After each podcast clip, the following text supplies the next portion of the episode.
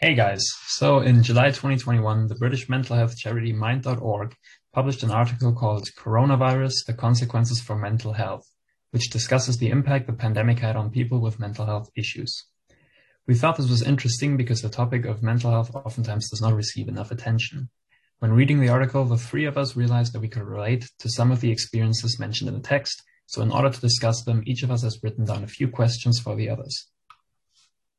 So yeah, I'm going to start with the first question. Um, have you guys noticed changes in how you perceive happiness or like a good time because of the pandemic?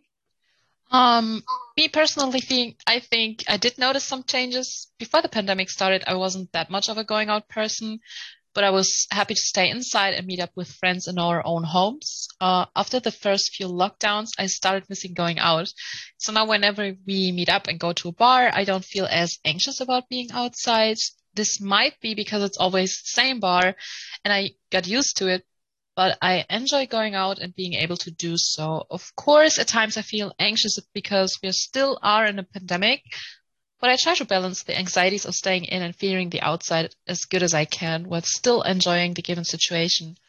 So in conclusion, I would hmm. say yes, I think I changed my perception of happiness by enjoying the lived moment and appreciating the ability to choose what I want to do and when I want to do it kind of more. Uh, what about you, Moritz? Um, yeah, I think the biggest way in which my own perception of happiness has changed over the course of the pandemic is that I now value the time uh, I spend with my family a lot more. Because before the pandemic, we didn't really do too much together because usually everybody was kind of busy and just doing their own thing. And we also didn't really make the time for it.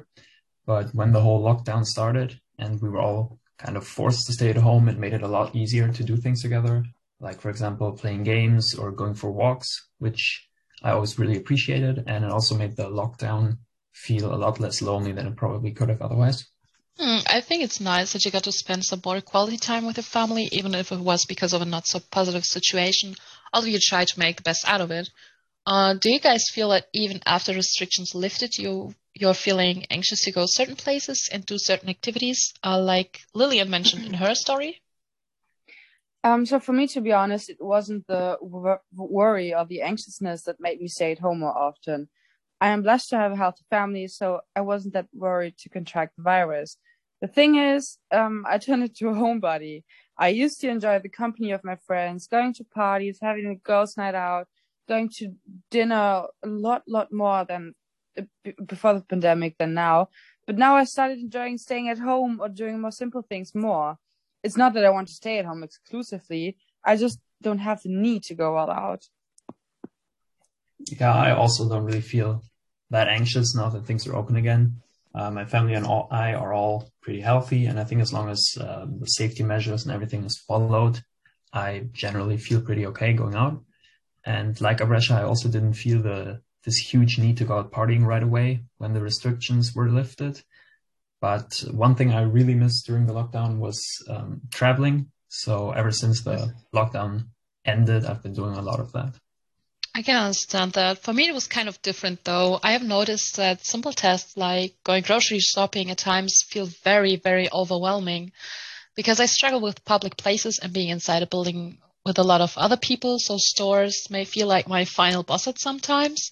Um, I didn't like it before the pandemic began, but now the fear of getting infected and also infecting others with COVID are a funny little bonus of stress I have gathered throughout the past two years.